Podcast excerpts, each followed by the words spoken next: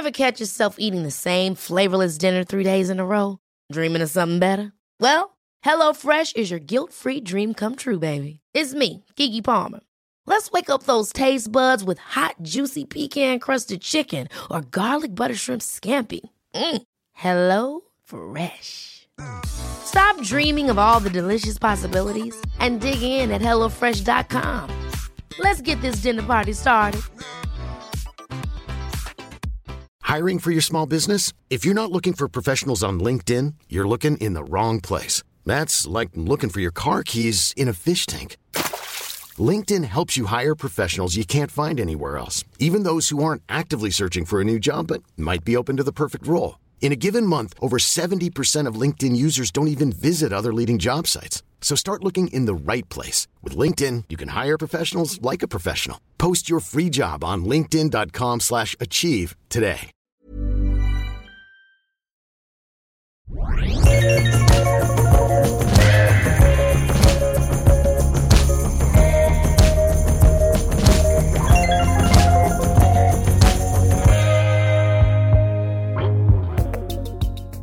och välkomna till vår podd som heter Eat, Drink, Think, Travel med Tove och Daniela. Jag och Daniela, Tove är här, Fredrik är här. Vi sitter i Fredriks studio på Långholmen.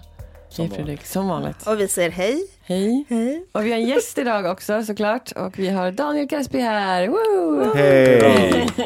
Välkommen! Tack så mycket. Han är så fin och brunbränd och fräsch och ja, Och morgonpigga. Ja. Väldigt morgonpigg. väldigt morgonpigg.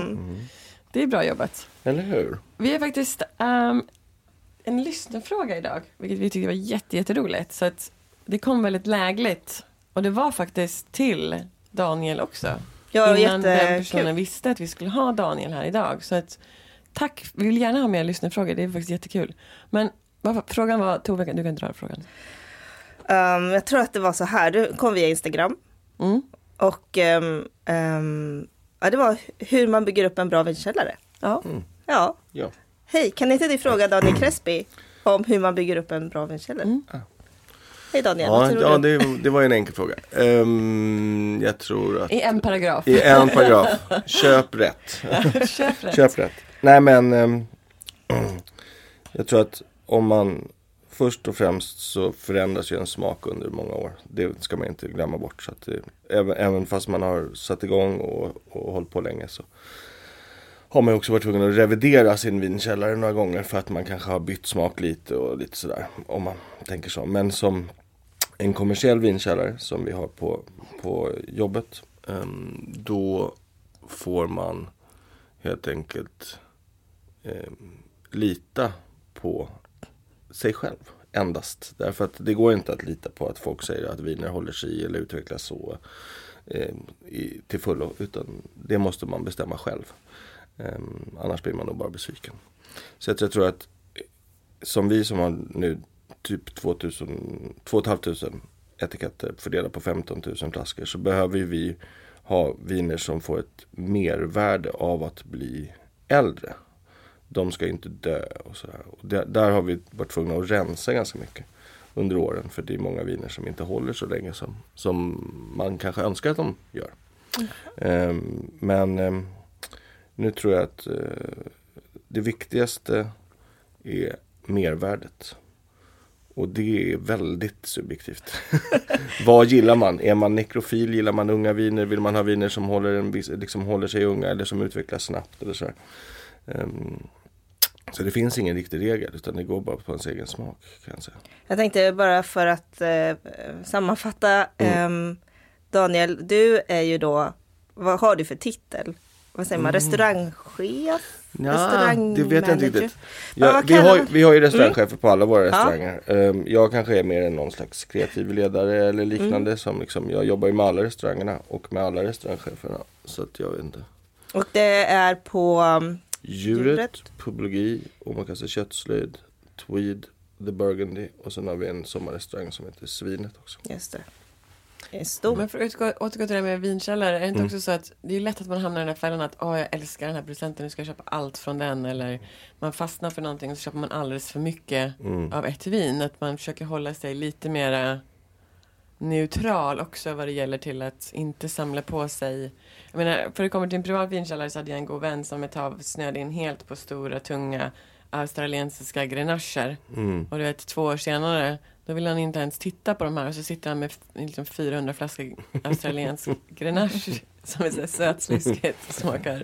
Ja, nej men Ja. det där, och det där är väl det jag vet. Men det, det är en skillnad såklart om man bygger en privat vinkällare. Mm. Då går man ju bara på sig själv. Vi, vi, när vi jobbar, vi ska ju försöka mäta många smaker. Såklart, därför att det ska mäta många olika typer av gäster. Och det är därför man har så här mycket vin. För att det ska finnas vin i varje region, i varje prisläge och där varje vin, där det ska finnas ett vin som pikar just nu. Och det är det som är det svåra, det är det som är sommelierarbetet. Såklart. Ehm, och, och det är där man ska läsa gästen. Sen om gästen vill ha ett moget vin från, från Piemonte, om det ska vara på, ja, Barolo eller Barbaresco och liknande. Så, och sen respektive prisklass. Det, det finns många variabler. Men hur började det för dig? Det här med vin? Med vin? Mm. Ja, ja, jag börjar. Jag har nog alltid varit intresserad av vin. Sen har jag ju, jag är ju halv italienare så jag har ju liksom fått det där lite i blodet. Så vi hade ett hus i Barolo i Piemonte. När jag var liten där vi ägde en, en eh, det kom liksom med det här huset. Det var inte så att vi var vinintresserade. Men när min pappa köpte huset så kom det en, en vinmark till. Och det var inget som någon orkade hålla på med. Utan det fick liksom grannen sköta, skörda. Och så fick vi lite vin. Och så, så det var liksom lite, man var liksom lite inblandad i det där på något sätt. Sen så um, Sen så började man ju dricka vin tidigt då, såklart. Uh, men när jag blev intresserad av vin var nog först lite senare, kanske när man var så här 16-17 år. Då skulle jag ju bara samla på vin. Ja, typ min första vinkällare. Så då skulle jag köpa vin och så skulle jag spara det. Så sparade jag typ i min garderob. Så. ehm, ja, ni kan ju tänka er. Det var inte speciellt avancerat. Men det var, det var liksom lite kul så. Att hålla på med. Så att ehm, Det var roligt om du hade kvar något vin från din 17-åriga Jag har kvar en flaska. En flaska som heter Cyrano de Bergerac. Det var mitt husvin. Det var det som han drack så här, i, i parti och minut. Okej. Jag hade en bar på mitt rum också. Så att jag vi gjorde även Ja, cocktails. det var Ja, det var, Tidigt det var liksom var en, du en, lek, en, lek, en lekrestaurang hemma. Mm. Eh, jag tror att det var, ja det var något, ja, något franskt där, lantvin liknande. Med någon gubbe med stor näsa på. Ja, Typ vin och sprit, buteljering kanske. nice. Väldigt fint. Nej men så där började det väl och sen så, jag har ju ingen sommelierutbildning så tvärtom så har jag liksom, jag är ju självlärd i det här att jag har liksom hållit på med det här ständigt. Så då under en period, då hade, bodde jag på Södermalm så hade jag middagar på torsdagar. Så köpte jag, varje vecka så gick jag till Systembolaget så köpte jag massa viner i en genre. Så här. Det här, det här ska vi dricka den här veckan. Ja, Ponera att jag köpte eh, Södra Rå. Då köpte jag allt jag kunde köpa från Södra Rå. Och sen så på torsdagar så bjöd jag hem mina kompisar. Och så lagade jag mat. Och så öppnade jag allting innan och så provade jag allting själv. Och sen när de kom så fick de dricka upp allting. Och så hade jag lagat mat. Och så var det så varje torsdag. torsdag, torsdag, torsdag, torsdag, torsdag. Och så var det varje varje region eller varje land eller hur det nu var då. Som man, alltså det var ganska svårt att avverka Kalifornien på den tiden. ja, ni förstår vad jag menar, det fanns här Gallo, eh, Beringer och lite, några få andra. Kanske om man skulle prova vitt från Kalifornien. För kanske fanns jag vet inte, sju, sju viner som var värda att prova. Ungefär. Och sen så höll man på så här. Och beta av det. Och utifrån det så kommer mitt vinintresse. Jag är ju kock från början så jag, var, jag jobbade ju på i kök. Ehm, förvisso väldigt kort, för det var inte så kul. Eller, Men är du utbildad kock? Alltså, gick du ja, jag gick en tvåårig eh, gymnasielinje som heter livsmedelsteknisk. Ah. Väldigt Det avancerad. låter avancerat. Ja, men jag är väldigt duktig faktiskt. Ja, det var ganska många som har gått den linjen. Som Ja, ja. Ja men det är klart, det, det, för det var samma år som jag gick den, det var, det var samma år som den kallade restauranglinjen kom. Så jag, jag, det var första året som den startade som jag började där. Men det, man, jag ville ju absolut inte gå tre år i skolan. Jag tyckte det verkade helt vansinnigt. Man kunde gå två, varför ska man gå tre? Man lär sig ju när man jobbar. Alltså tyckte jag då. Men ehm, nej det var väl ingen, det var inte så att man lärde sig inte ehm, så mycket att jobba på restaurang genom att gå den här linjen. Utan det var väl mer att man kom ut i arbetslivet för man hade liksom lite praktikplats. Och så. så jag praktiserade på rollkök och det blev också min första arbetsplats. 1991. Men hur hamnade du på Lejontornet-gruppen? kallar vi det. Ja, nej, det var, jag hade jobbat i, i Spanien ett tag, i södra Spanien. Ehm, och sen så hade jag, det fanns för massa år sedan, måste, måste man gå längre tillbaka. Då fanns det en dröm att jag och Björn och Daniel, Björn Franzén, Daniel Lindeberg, vi skulle öppna en restaurang tillsammans. Så vi höll på där och fixade och sen så blev det inte riktigt av sig och inte riktigt av så och sen så eh, hamnade jag på Gondola jag jobbade på vinfirma. Jag höll på där massa. Och sen var jag på Pontus en sväng i Greenhouse då. Sen flyttade jag ut till Spanien. Och sen så hörde de av sig och sa nu är vi på igen, nu ska vi öppna restaurang. Så då flyttade jag tillbaka till Sverige. Och vi eh, började projektera på restaurang och höll på där och fixade och donade. Och i samband med det, då var jag, jag kom hem där precis vid ju, avslutningen liksom eh, av, vad kan det vara, 2005. Slutet på 2005. Och då kom jag hem precis och vi gick på typ den sista middagen på Bonjock. Det var precis när Mattias skulle stänga den restaurangen. Eh, på Regeringsgatan.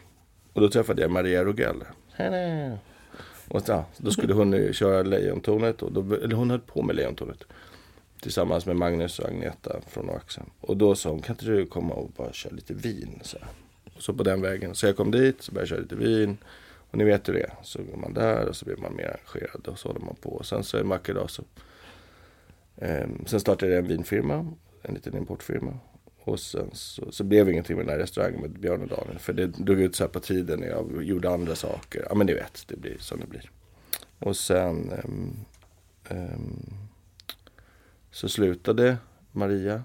Och då blev det så här, ha, vem ska nu vara restaurangchef? Så då blev jag det tillsammans med en kille som heter Dan J. Olsson. Så vi delade på det där. Liksom ett tag. Och sen slutade Dan.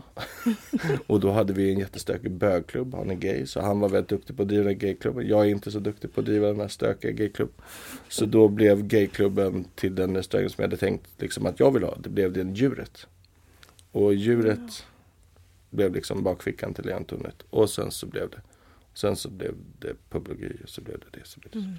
Men hur, hur såg vinkällaren ut då när du kom dit?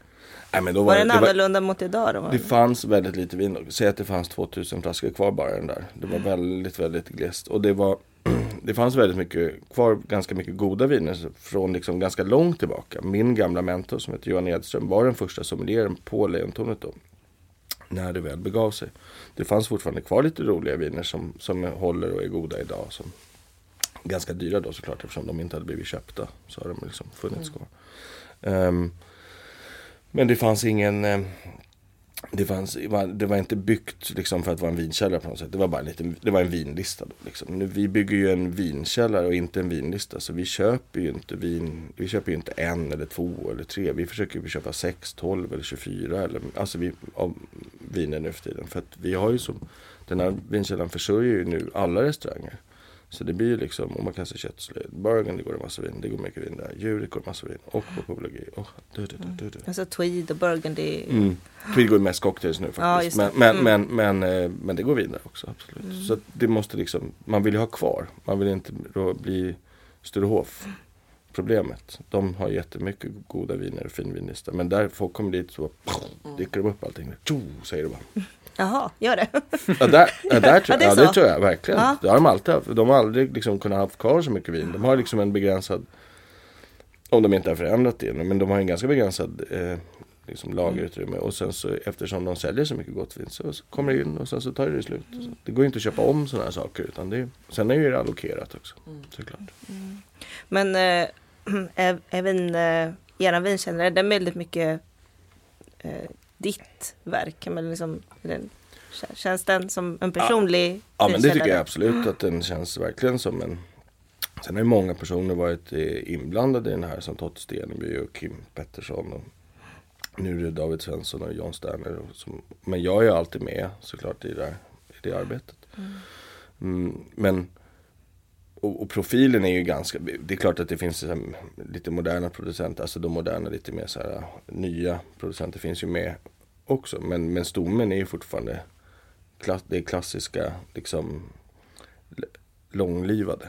Därför att eftersom, om man har så mycket vin så måste det vara viner som man kanske har med, känner sig trygg med att äga länge. För att sen när det väl säljs så ska det vara, det ska vara gott och ha ett mervärde. Är det din lite personliga stil också? Eller är, det, Ja, eller det- är du liksom, jag gillar du det? Ja, jag är Ja. Mm. klassisk. Jag är inte så vinintresserad heller längre. Nej, okej. Alltså så, alltså jag tycker inte att det, nej men jag tycker inte att eh, jag, jag, jag, är liksom, jag tycker om saker som är goda och jag vet vad jag gillar. Jag har liksom den eh, men jag är inte, jag ska inte kalla mig för vinintresserad. Vinintresserad, då, är, då vill man söka nytt. Det är därför vi har anst- massa anställda som är det. De är jättevinintresserade. Och det är jättebra att ha dem. För de ger en helt ny input till mig. Då kan jag fokusera på de sakerna som, alltså, dels ja, dryck då, men också, jag jobbar ju väldigt mycket med restaurang. Det är där också som ibland, det, det hör ju inte alltid ihop. Att vara duktig på vin eller vara duktig på restaurang, det är två skilda saker. Ehm, så att, så att, och mitt yrke är ju, är ju dels vin, men där kanske jag är mer fokuserad på just källan. Och mina kollegor är mer fokuserade på det här liksom. Så att, för att varje restaurang av de här, jag, jag vill att de ska ha en tydlig ehm, personlig prägel. Och den får ju bara det om de som är där har deras personlighet får lysa igenom. För att skulle min personlighet få lysa igenom på alla de här restaurangerna då skulle det bli samma sak. Men har alla restauranger olik, en annorlunda vinprofil eller är det samma på... Ja men de har egna. Ja, men- Alltså, ja, alltså egen, men de har egna personligheter och deras personliga smak får skina igenom så att säga. De köper ju de sakerna som de, de gillar och de har ju mitt förtroende att göra det så att säga. Och till den här dagliga, om ni förstår, det finns två liksom delar i det här. Kaven, liksom källan är ju en del. Och, och, och den här, man listar alla glasen på Burgen. Det är vin, vi har ju tre olika vinpaket på djuret. Vi har en vinmenyer på, på Makassa köttslöjd och några vinmenyer, eller liksom rekommenderade viner på pubologi som det ser ut. Så, och de är ju alla liksom baserade på respektive sommeliers eller sommelierers smak. Och det blir ju också mer intressant för det skulle ju vara tråkigt då om man ena dagen sitter och dricker lite på Burgen. Då skulle det vara jag, då skulle det säkert vara samma vin här som det var. Ja, Därför att man drar, man drar lite kort så, ja ah, men det här tycker jag är gott det här. För det är inget svårt det är inget svårt att hitta vin som passar till mat. Om, om, om man har en speciell, det här, det här tycker jag passar till det. Och då, nästa gång då drar man det kortet igen. Ja men det är jättegott, så kör vi det. Mm. Mm. Så att jag är inte, ja jag förstår. Jag är intresserad av en viss del av vin men jag är kanske inte, så, jag är inte lika nyfiken som de är. På det sättet. Men då är det bra att de har, jag har dem för då kan de vidga mina vyer. Mm. Verkligen. Bra. Lite så. Undrar om det svarade på vår lyssnarfråga. Ja, jag, tror tror, det. jag tror det. Jag tror det. Vi kanske ska gå vidare till en annan lyssnarfråga Ja. som vi också hade. Vi tog upp den lite i senaste podden, men det handlar lite om det här. Ehm, Det var en eh, lyssnare som upprörde sig över att många krogar har ett så högt påslag på just vin. Mm. Eh, Att det kan kännas eh, nästan eh, som att man försöker ta igen alla pengarna genom att, genom att försöka kränga dyra vin. Mm. Va, hur, hur ser du på det? Har du, har du känt det någon när du har varit ute och ätit eh, Ja, i ja Stockholm? jättemånga gånger. Mm. Verkligen. Eller och, ja, ja, i USA ska man inte prata om. Då, då vill man ju kräkas. Jaha, det är så ja. Ja, fan. Det är ännu... Jag tror att senare, men det, det, jag har lärt mig lite om det här för jag har luskat lite. Men, men um, Korsdery då till exempel, en pro- producent i Marceau och Bourgogne som gör jättegott vin. Vi tar, eh, jag vet inte vad vi tog för. Vi hade köpt lite vin på andrahandsmarknaden. Jag tror att eh, Marceau vanlig kostar typ 800-900 spänn. Om man lyckas köpa det på Systembolaget. På andrahandsmarknaden kanske det kostar 1800 sådär, cirkus.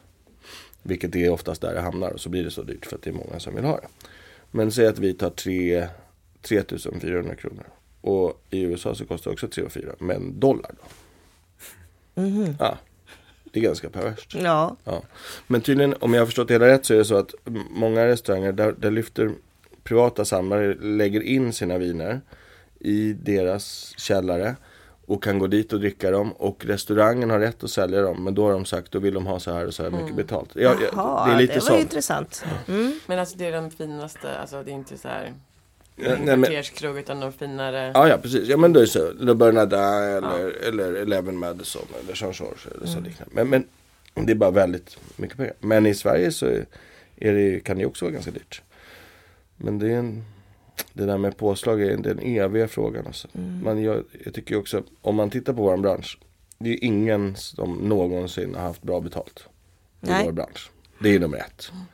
Det är nästan inga restauranger, med några få undantag, som tjänar mycket pengar. Eh, Det finns hur mycket restauranger till salu som helst. Jättemånga restauranger som man tror går bra, går inte bra. Nej. Och så vidare. Så vidare. Så att, jag tror att vi har ju vi har ett generöst vin, vi- en generös vinprissättning så att säga. Vi jobbar ju efter en eh, om, om man vill, I alla fall om man vill dricka dyrt, dyrt vin eller lite finare vin eller, liksom, eller ja, lite mer dyrt vin i alla fall. Ehm, så tar ju vi då Ja, om, ett- om ett vin kostar 500 spänn, då tar vi 1000. Om ett vin kostar eh, över 1000, då tar alltså allting som kostar över 1000, oavsett om det kostar 2000 eller 3000 eller 4000, då är, tanken att vi ska ta 1500 kronor i påslag på dem, oavsett vad det kostar. Givetvis med några få undantag, för det finns viner där man inte kan ju, ja, tillämpa den prissättningen. Men sen får man ju tänka så här, vi, vi säljer jävligt mycket vin. Alltså vi säljer ju jätte, jättemycket vin. Vi har jättemycket gäster. Bara på djuret kan vi ha 400 gäster på en vecka och så har vi, ja men du vet, och så har vi några hundra gäster där, några hundra gäster där. Några hundra gäster. Då finns det ju en kvantitet i det här också. Är man en liten restaurang och liksom man, man måste liksom, det måste ju komma in pengar någonstans. Mat är svindyrt. Nu folk håller på att klaga på att oh, det är så dyrt med maten och det är mat och det, det ena är halvrätter är dyrt eller det är dyrt eller det är dyrt. Fan, mat, köpa fin mat är svindyrt. Köpa liksom fina ekologiska biodynamiska grönsaker kostar helvete. Fint, bra, etiskt rätt kött kostar helvete. Fisk och skaldjur är svindyrt. En havskräfta kostar fan 100 spänn. Om man, alltså i inköp, ex moms. Vad gör det? För, alltså, det måste man ju tänka på. I en meny som kostar då 1000 spänn eller 700 spänn. Så har man bara en, en liten del som kostar 100 spänn ex moms. Sen ska man ha personal. Alltså. Jag vet inte riktigt. Jag, det är svårt.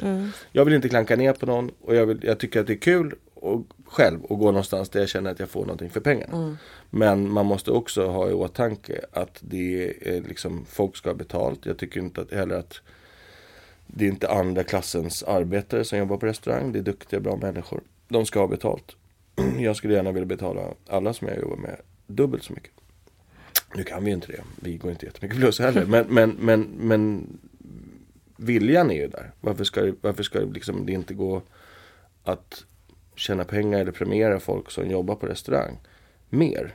Då, Det här är en fråga som vi återkommer till flera gånger i den här podden. Det är alltid det här med lönerna. Alltså att vi, vi kan inte betala folk tillräckligt med pengar mot den prestationen som de faktiskt gör. Också med tanke på hur hårt alla som jobbar på restaurang jobbar. Nej. Med timmar och allting. Det är ju sånt slitgöra och det är så synd att lönerna inte reflekterar både kunskap och arbete som man gör. Jag sitter med samma problem i Paris just nu. Det är så här, det här är den budgeten, vi har inte råd att betala mer. Men det är kanske så att också ofta om man startar krog eller driver krog och jobbar i krog. Så handlar det ju väldigt mycket om att man gör det för att man älskar sitt Jo, yrke. och det är Jo, därför det och det finns är därför- personal. precis. Så det är Men därför det också funkar. synd Mm. Att bara för att man älskar sitt jobb så ska man inte behöva ha betalt. Nej, absolut inte. Nej, Det är Nej så så är det ju inte. Men det blir ju lätt En så. läkare älskar också säkert sitt jobb. Men det, är precis, det finns mycket eldsjälar och, så. och, det, och det är ju därför så menar jag, sen är det så här, jag menar visst, då kan man ju så här, i, i den här en- när du bygger den här menyn och du jobbar med de här råvarorna så att då, då, skulle, då, då skulle man kanske tumma på det. Då. Alltså, men då gör man inte det.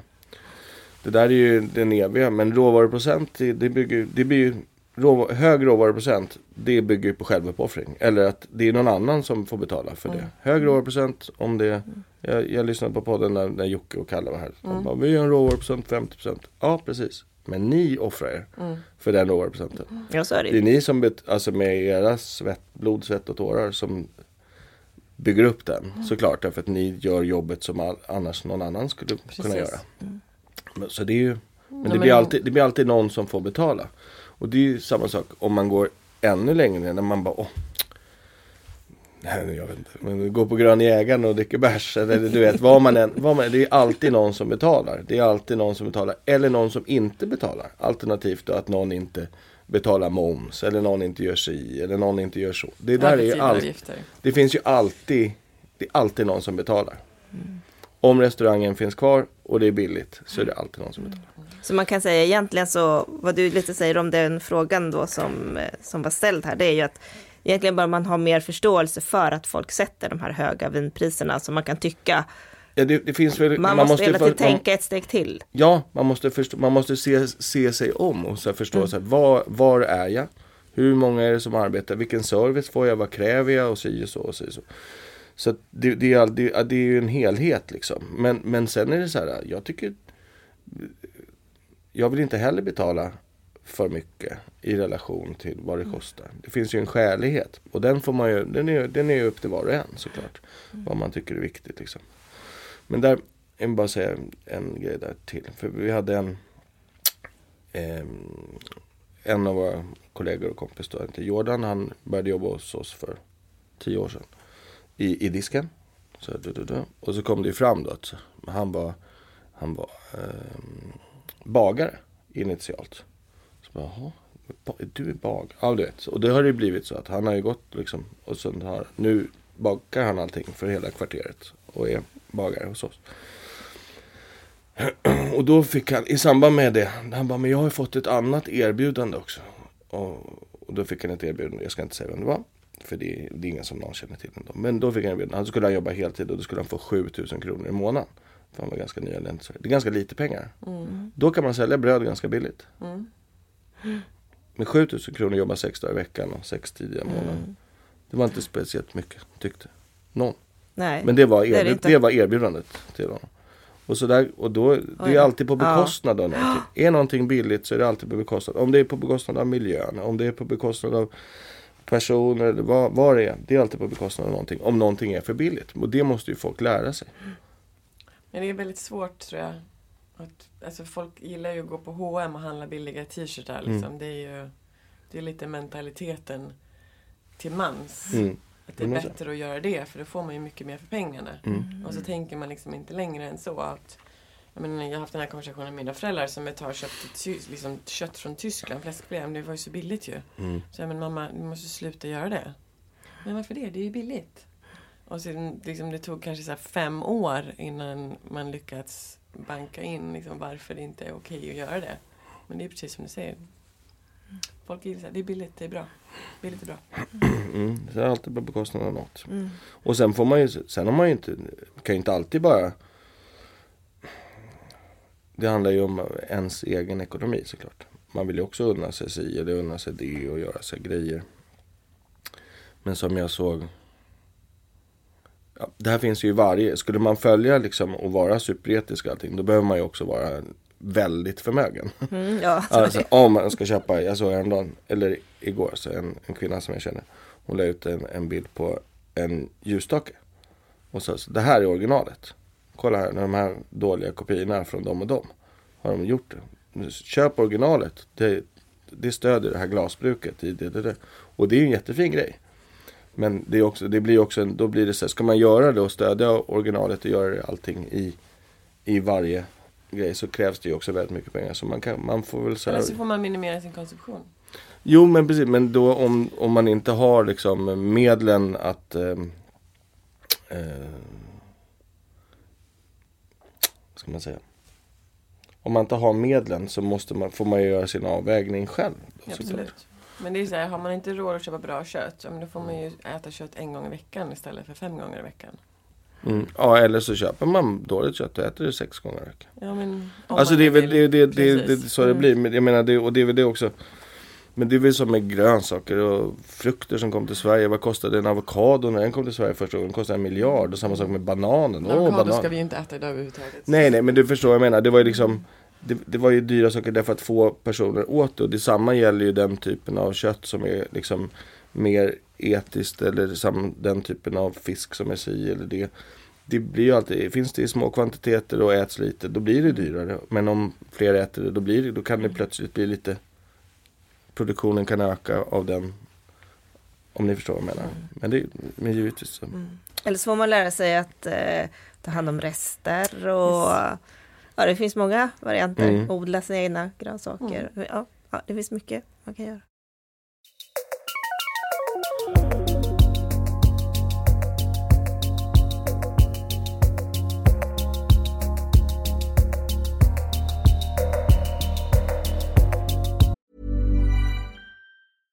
Ryan Reynolds here from Mint Mobile. With the price of just about everything going up during inflation, we thought we'd bring our prices down. So to help us, we brought in a reverse auctioneer, which is apparently a thing.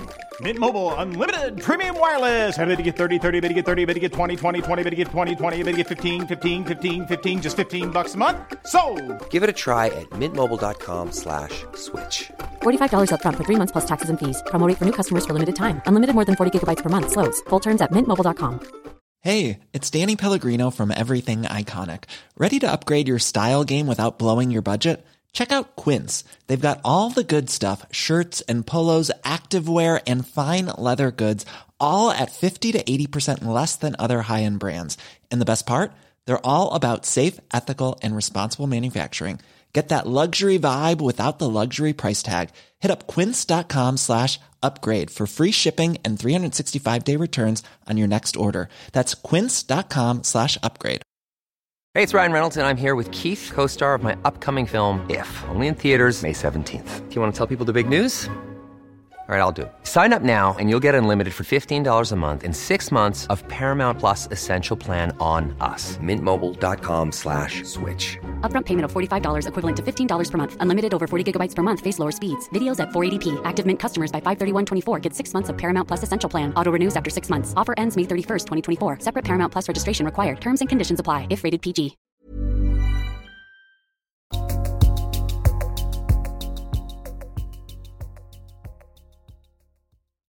Vi kan gå vidare till nästa ämne som vi också tänkte prata med dig om. Eh, och det var väl lite sociala medier. Och där, eftersom vi nu går från ena ytterligheten till den andra så tänkte jag bara säga för ett par år sedan så var jag inne på ditt Instagram. Då hade inte jag pratat med dig. Eh, det kanske var. Ja. Och då tänkte jag så här, den här Daniel Crespi. Finns han på riktigt? Är han en tecknad figur? Äter han det här och dricker han de här goda vinerna som han lägger ut här på Instagram? Kan det verkligen vara så? Och då så var, jag träffade eh, Einarsson då, jag tror han precis hade börjat så här, hur, hur är du den här Daniel? hur är han egentligen? Är det så här? När han bara, ja, han är faktiskt så. Ja. Nej men jag har ju lugnat ner mig lite där tror jag. ja, det kanske var en period där för några år sedan som Men det är också intressant när vi ändå pratar om sociala medier. Nu, nu, var det, nu fick vi, ju- vi får ju våra lyssnarfrågor via sociala medier, vilket, vilket är jättekul. Så det är ett bra sätt att använda sociala medier på. Men det är också så här, man, men som du säger, vad, vad visar man mot världen? Alltså du säger så här, vem är den här Daniel Crespi egentligen? Och det är ju, man kanske inte är som, man, som folk tror att man är på Instagram eller på sociala medier, men det är en ganska bra parallell att dra. Ja, Men vad var det du åt och drack? Jag, Ja, jag bara tänkte det var så extremt mycket. Ja, det var väldigt mycket goda viner och sen mycket god men mat vi bara helt är, enkelt. vi är ju ett, vi är ett gäng som Fast håller visst ihop är du ganska lite. levnadsglad? Jo, jo, liksom. absolut. Vi, jag. Cigarrer och härligt. Ja, ja, det är visst. liksom, Jag man är ju undrar- lite avvis ibland på att Ja. du orkar. Jag skulle inte kunna leva det livet för då skulle jag inte må så bra. Nej men det, jag tror att det där är liksom ehm, Det är lite lugnare nu men sen så är det så här, ja Vad ska man säga? Men Hedonisten var en väldigt bra bok tycker jag. För den speglar ju väldigt mycket dig. Jo men absolut, Ja. verkligen Så är det. Men jag tror också, sen är vi, vi är ju ett gäng och vi håller ju på med det här, vi tycker att det är roligt. Jag, men där går ju att säga så här, jag har inga andra intressen. Folk är intresserade av fotboll Mm. och de gillar så här sång, går på så här fotboll. Jag, jag har ingen förståelse för det, jag tycker det är helt ointressant. Jag tar hand om min familj, mina barn och så tycker jag att det är roligt med mat och dryck och restaurang. Mm. Och det livet, det är vad jag, är det är vad jag är intresserad av. På, genuint intresserad av. Det är det jag håller på med oavbrutet. Och sen om, jag jobbar ju med det här liksom dygnet runt. Jag tycker att det är skojigt och jag följer liksom eh, den här världen och, och, jag, och jag Ja, är jag inte på jobbet och håller på mat så jag väl hemma och lagar mat. Så håller jag på så här. Och jag kan relatera till det också. För att jag menar, det är också mitt huvudintresse. Jag menar, kollar man på ditt Instagram Tove så är det nog ganska många som säger Den här Tove. Vad gör hon egentligen? Hon bara äter och dricker och nu är det champagne till lunch och nu är det champagne innan tennis. Mm. Så jag tror ju inte att du Kanske är det. jätte... Jag vet inte vad folk tittar på mitt Instagram och säger heller men Ja, du skulle ju kunna lägga upp mera mat och dryck Ja, egentligen. det skulle jag kunna göra. Jag är lite återhållsam Mm, faktiskt. mm. Men, ehm, så jag tror nog att folk kan nog titta på ditt Instagram. Vi hade ju faktiskt en kommentar någonstans också. Ah, Det var någon som skrev vad gör ni egentligen när ni bara är ute och reser och äter? Och har ni någon trust fund? Så jag, jag måste också säga så här, det är så lite som Daniel säger att man lägger pengar på det man tycker är viktigt. Mm. Jag kanske inte har, jag kanske inte äger en 45 tums TV men jag har massa bra knivar. Så det är ju, Ja, det är klart. Det är klart. Men någonting som är med, med dig Daniel, det är ju att du har ju varit ganska du är ju ganska öppenhjärtig eh, i, i sociala media och du har ditt nyhetsbrev. Och du är ju en person som folk ser upp till och tycker... Ja, men du Ja, har ju otroligt. du är ju och du är väldigt, faktiskt en av Sveriges mäktigaste. Ja, just det.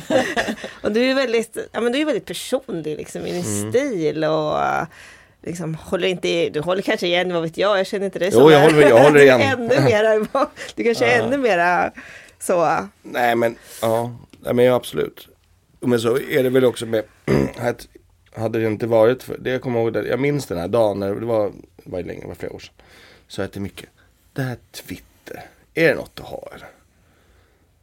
Han bara, jag vet inte. och så snackade jag med Jon och Björn på Franzén. De bara, men prova det är rätt kul alltså. Ja, nej det verkar konstigt alltså. Du vet, men jag vet ju att hade det inte varit för ja, Twitter som är inte så intressant längre för Nej. många. Men, men vi, och sedermera Instagram och så. så hade vi ju aldrig någonsin, någonsin kunnat fått det här lilla kvarteret att fungera så bra som det har gjort. det är verkligen så.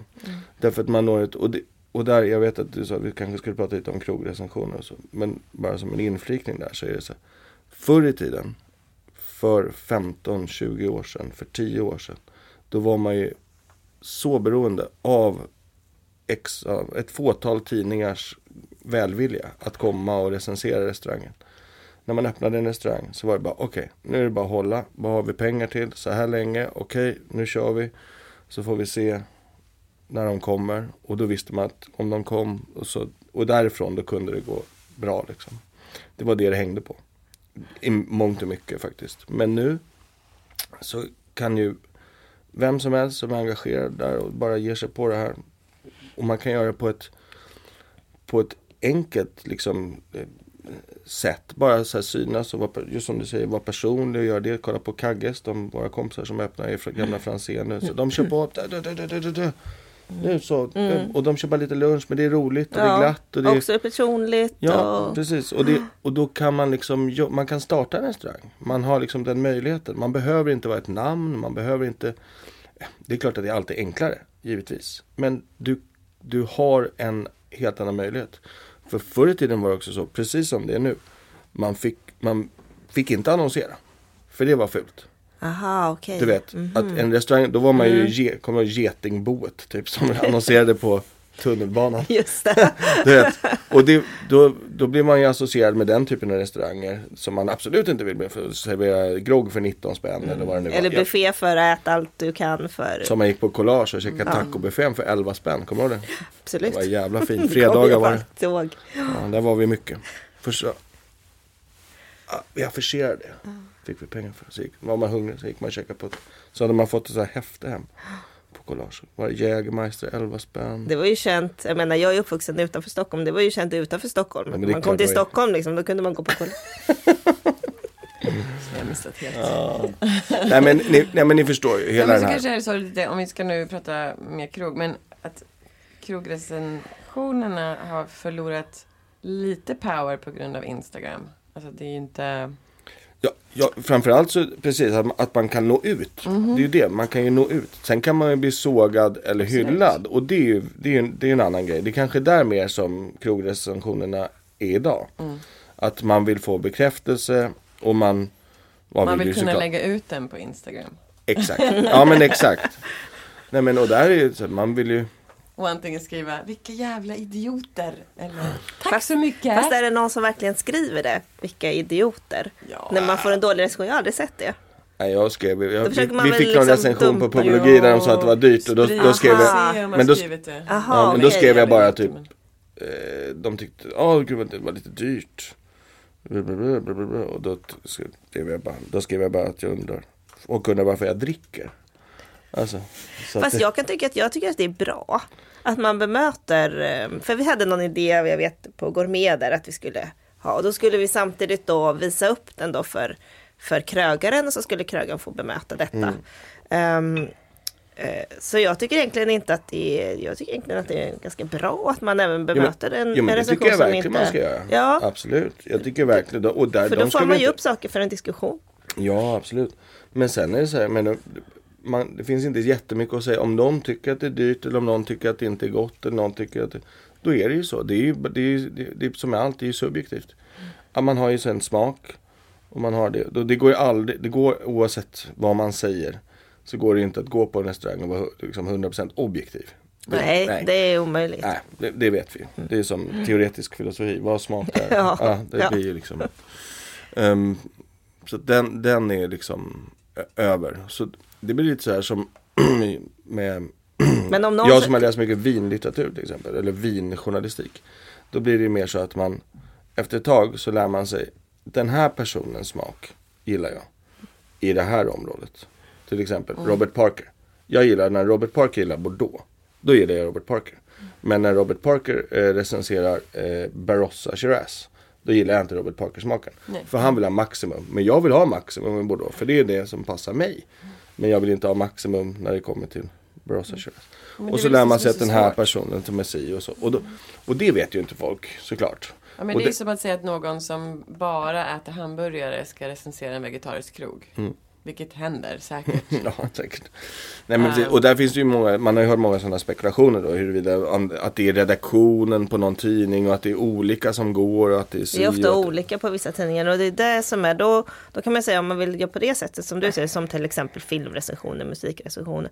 Då måste ju recensenten vara, vi måste veta vem som recenserar för att kunna för att kunna ta ställning till, är det här min smak eller inte? Håller jag med honom? Är, är det någon och kille varför som, tar eller de bort det? Va, va, eller varför inför de inte det? Varför, och Det är varför, bara för att alla ska vara anonyma så att de inte blir särbehandlade. Jag tror att det är enda anledningen.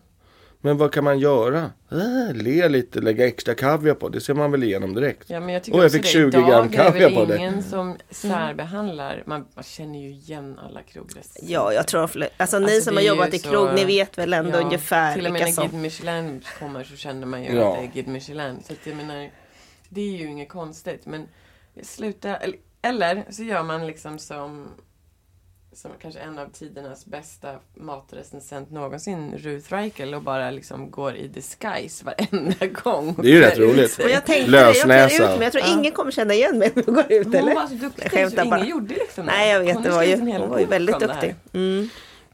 Och jag menar för henne så blev det ju mer än att bara recensera krogar. Det blev ju liksom en, en, en livsstil att på något sätt se hur hennes olika personligheter blev olika bemötta av personalen. Du vet, den här stöddiga Östermalmstanten, vad fick hon för behandling gentemot Village-damen som kommer in och är superflummig? Alltså jag tycker att det är så kul. Ja, det är jättekul. Det är ju, eh, Alltså, om jag and Sapphire heter ju någonsin skulle boken. bli krogrecensent Mm. då skulle jag bli exakt så. Då klä ut mig varje Mm. Det är halloween varenda gång jag Jag, Alltså- tror, jag tror i Stockholm är lite svårare kanske än New York, men det är självklart en kul Ja, det är ju jätteroligt. Om man, men då måste man ha riktigt bra sminkteam. Ja, jag tror det. Men eh, nej, men så, man kan säga att du är, du är, är pro ehm, öppna, öppna recensioner. Ja, Ja. absolut. Mm, mm. Och, jag, och där jag säger det, det, det är så det är väl bara en som gör det. är väl bara Jonas som är öppen, eller? Jo, och de tar ju Eh, bort Viggo det här. och Jonas. Ja, Viggo ja. Och, ja, och sen de andra då Göteborg och för Metro som är nere i, i Göteborg och Malmö. Mm. Men de har ju tagit bort de här recensionerna för Metro nu.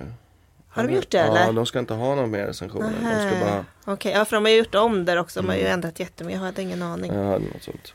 Och sen ehm, är det något mer som är... Nej, det kanske bara är så. Jag tror inte att det är någon mer som är. Nej, och sen, men sen är det ju så det, men det är det som jag säger, om någon kommer så, man gör ju, man kan ju inte göra en speciellt stor skillnad. Har man en full restaurang och så kommer ett bord, så bara, dels så blir det ju helt uppenbart om man på något sätt skulle försöka, vad ska man göra, gå dit och spela gitarr och da, da, da, och hälla med, ska man bjuda på, att det, går, det finns ju ingen särbehandling att tillgå. Lägg extra mycket piggvar på det här. Men för Vad- 15 men vad- år sedan då var det så här, skicka ut en extra snack, det är de. Alltså det gjorde man ju, det är 15 år sedan. Idag gör man ju inte det. Det blir ju alldeles Nej men det blir ju också konstigt. giv, det blir ju uppenbart. Men så kommer de två gånger. Och så ena gången blir de upptäckt och andra gången inte. Nej, och då fick de inte. ingen. Och så bara, men vad ska de få då också? Det blir det som... Nej, jag, Ja, men det är jättekul att du säger för att eh, det är ju så många anonyma krogrecensioner. mm.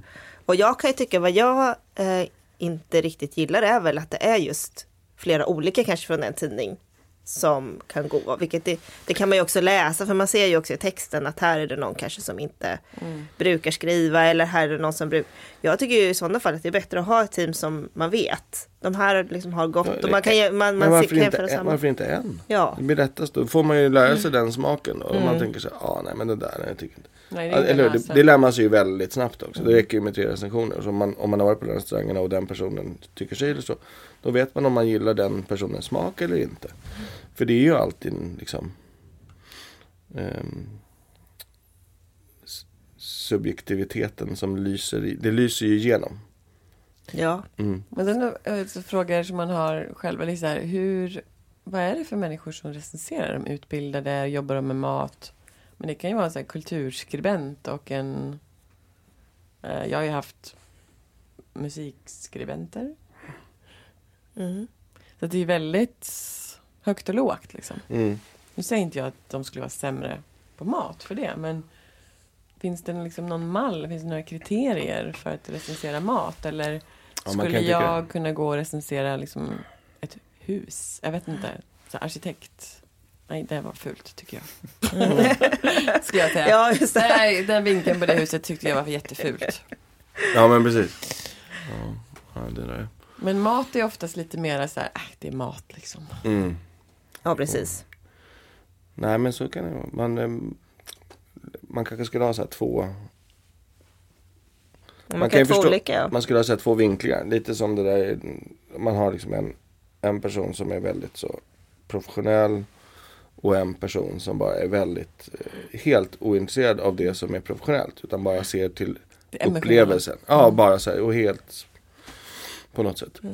Jag kan berätta, jag kom in på ett helt annat spår här, men jag var på hos en kompis som håller på med ett exjobb där hon ska testa asiatisk mat mot viner och se vad man tycker. Och då eh, hade de bjudit in, vi var tre stycken då, som två jobbade på eh, importörer och som miljöutbildade och så jag och så var det två munskänk från munskänk som inte kanske hade provat jättemycket viner. Men vi hade ju helt olika idéer om vi tre då som liksom utbildade då, kan man säga. Vi tyckte då ett, ö- det var ett öl också, ett öl passade bäst.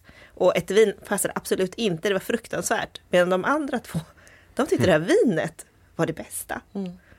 Och ja, det finns liksom ingen analys här, jag bara kände, vad märkligt att vi, vi tre, andra tre hade helt andra tankar. Mm. Men det märker jag också. Det, där, det, det finns ingen, det behöver inte alltid överensstämma. Jag har ju, det, speciellt som vi jobbar ju väldigt mycket med den.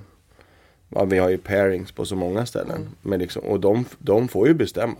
Jag, bara, jag ger ju feedback men de får ju i slutändan bestämma. Men jag är ju inte alltid enig såklart. Och jag tror inte de alltid, om de är fler, är eniga heller. så att det är ju lite, och därför är det också väldigt svårt så här. Att, man då så här, med självförtroende kan säga så här, de, ja, vinpairingsen var jättebra eller dryckespairingsen, det var, eller dåliga eller så. Eller kan man bara sträcka sig till intressanta eller ointressanta? Mm. För, för smaken, ah, ja, jag vet inte. Det är svårt. Det är svårt med recensioner, punkt. Oavsett vad, vad det handlar om. Precis. Men ska man bemöta dem tycker du? Alltså om man får en dålig recension som man tycker är otroligt orättvis. Ja men det, det ska man väl alltid göra. Man ska väl alltid bemöta. Men sen så är det så här. Det finns ju vissa saker man kan. Eh, jag, jag, om någon säger så, om någon kommer dit och säger så här, fan vad äckligt det var. Ja, jag är ledsen. Det, går in, det kan inte vi göra någonting åt. Nej. Det finns ju vissa saker då, så, och man måste ju alltid rannsaka sig själv. Och det får man ju alltid göra. Så här. Är det, du vet, eh, vi, vi jobbar ju alltid då, försöker sitta rätt mängd mat. Det är ju jättesvårt. Jag kan sitta så här, vi proväter ju varje meny, så äter man så bara ehm, jag är inte mätt. Då säger så här, min kollega som är, han väger hälften av vad jag väger. Och jag bara, men jag blir mätt på rätt tre av fyra. Hur kan du inte vara mätt? Ja men du vet, så att det är lite så här. Men vi, det som försöker, och så den, det, det får man alltid säga, mängd mat tycker jag är väldigt viktigt. Så här, du, du, du. Smak, det får ju vi stå för. Om vi gillar det, då måste vi Precis, då, då- måste ni göra det. då får vi, det får vi, då, då, om någon annan inte gillar det, då är det en annan sak. Sen är det så här, pris, ja, det är en sak. Men pris är ju, våran prissättning är i grund och botten väldigt eh, lika. Jag menar, jag vet att eh, Jocke och Kalle hade en råvaruprocent på 50%. Det är ganska mycket. På. Omakase köttslöjd har vi en råvaruprocent på 86. Mm. 86 procent. Det alltså innebär att vi gör en, en vinst slagen på året på 14 procent. Mm.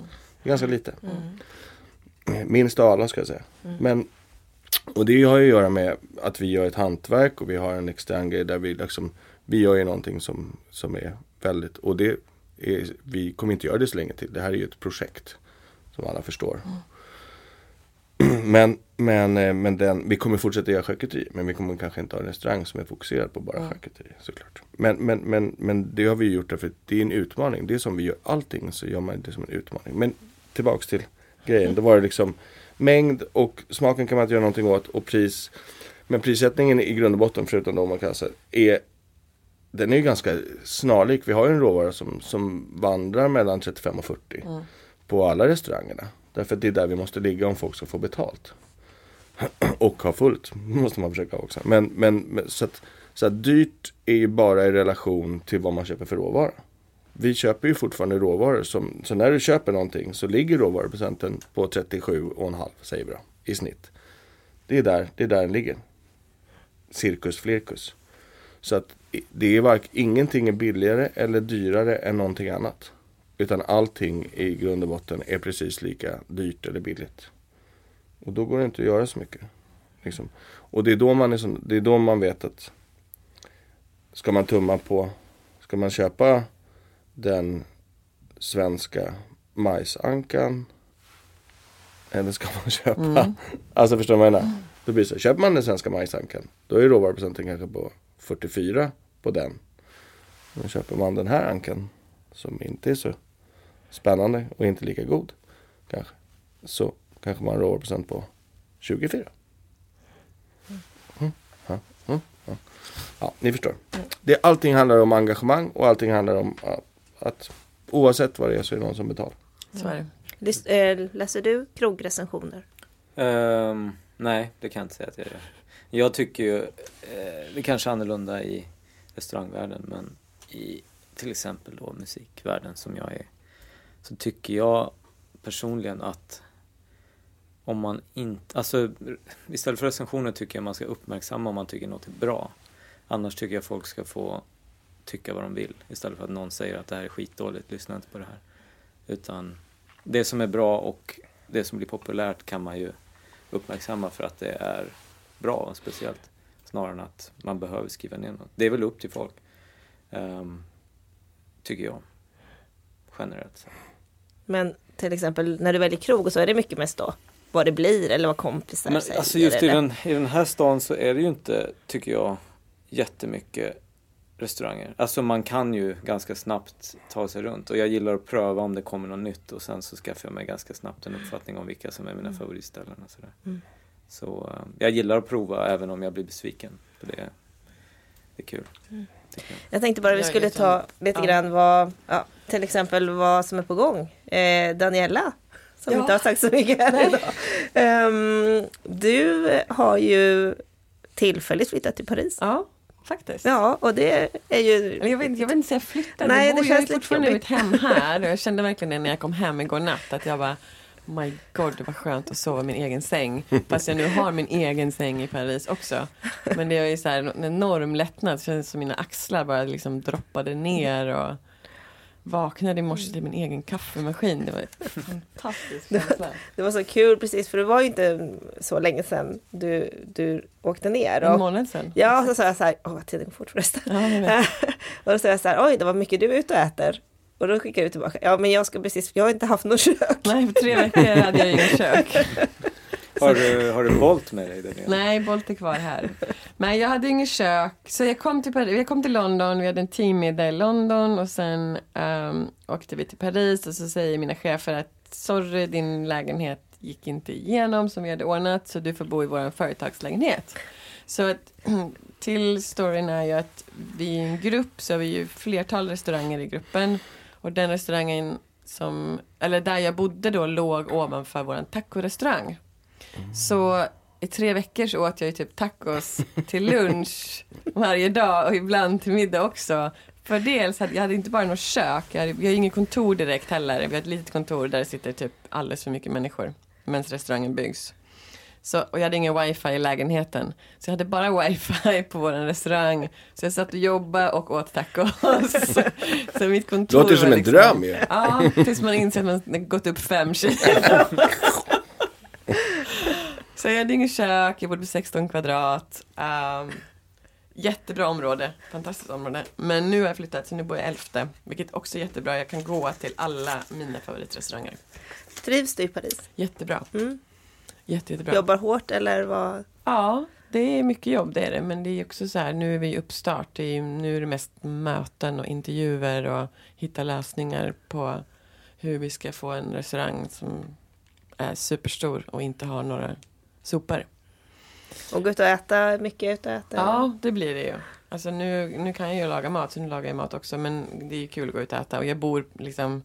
Så jag bor i Elfte och jag bor typ mitt. Så när jag går fem minuter åt ena hållet då är jag på Jones. Går jag fem minuter åt andra hållet då är jag på Septim.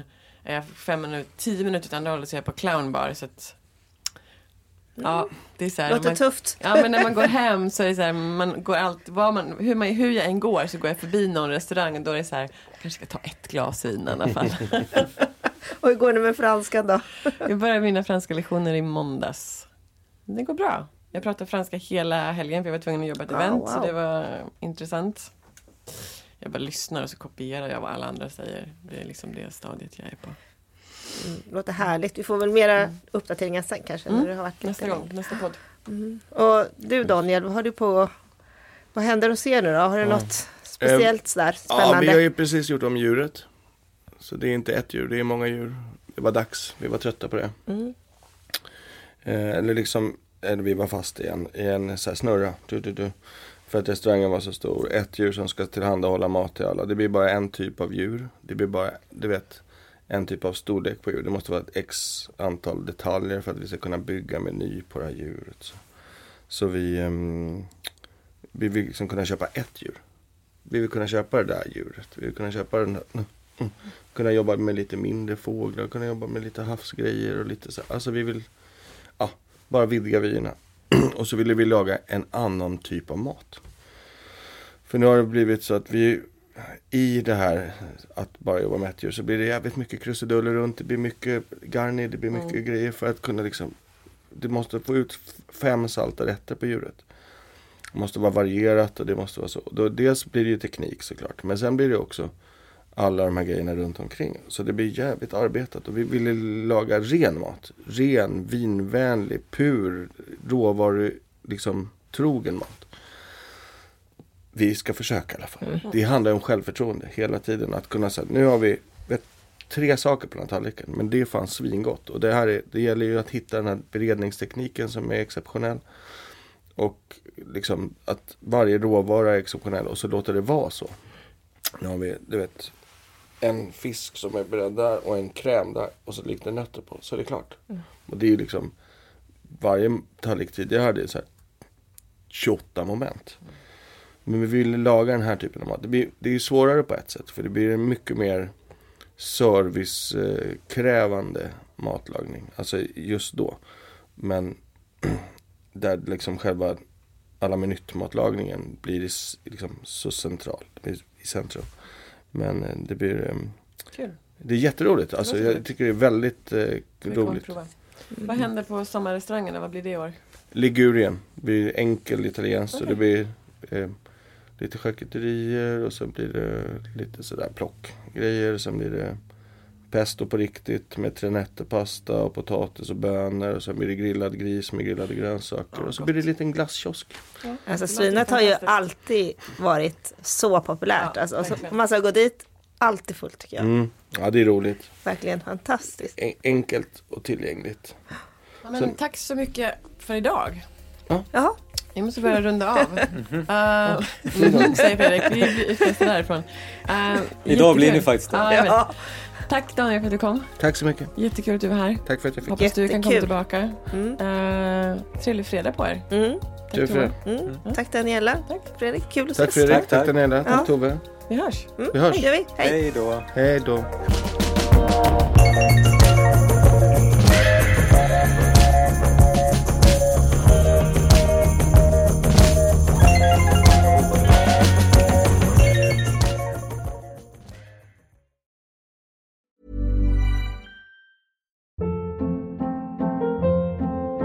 Hold up. What was that? Boring. No flavor. That was as bad as those leftovers you ate all week. Kiki Palmer here, and it's time to say hello to something fresh and guilt-free. Hello Fresh. Jazz up dinner with pecan-crusted chicken or garlic butter shrimp scampi. Now that's music to my mouth. Hello Fresh. Let's get this dinner party started. Discover all the delicious possibilities at hellofresh.com.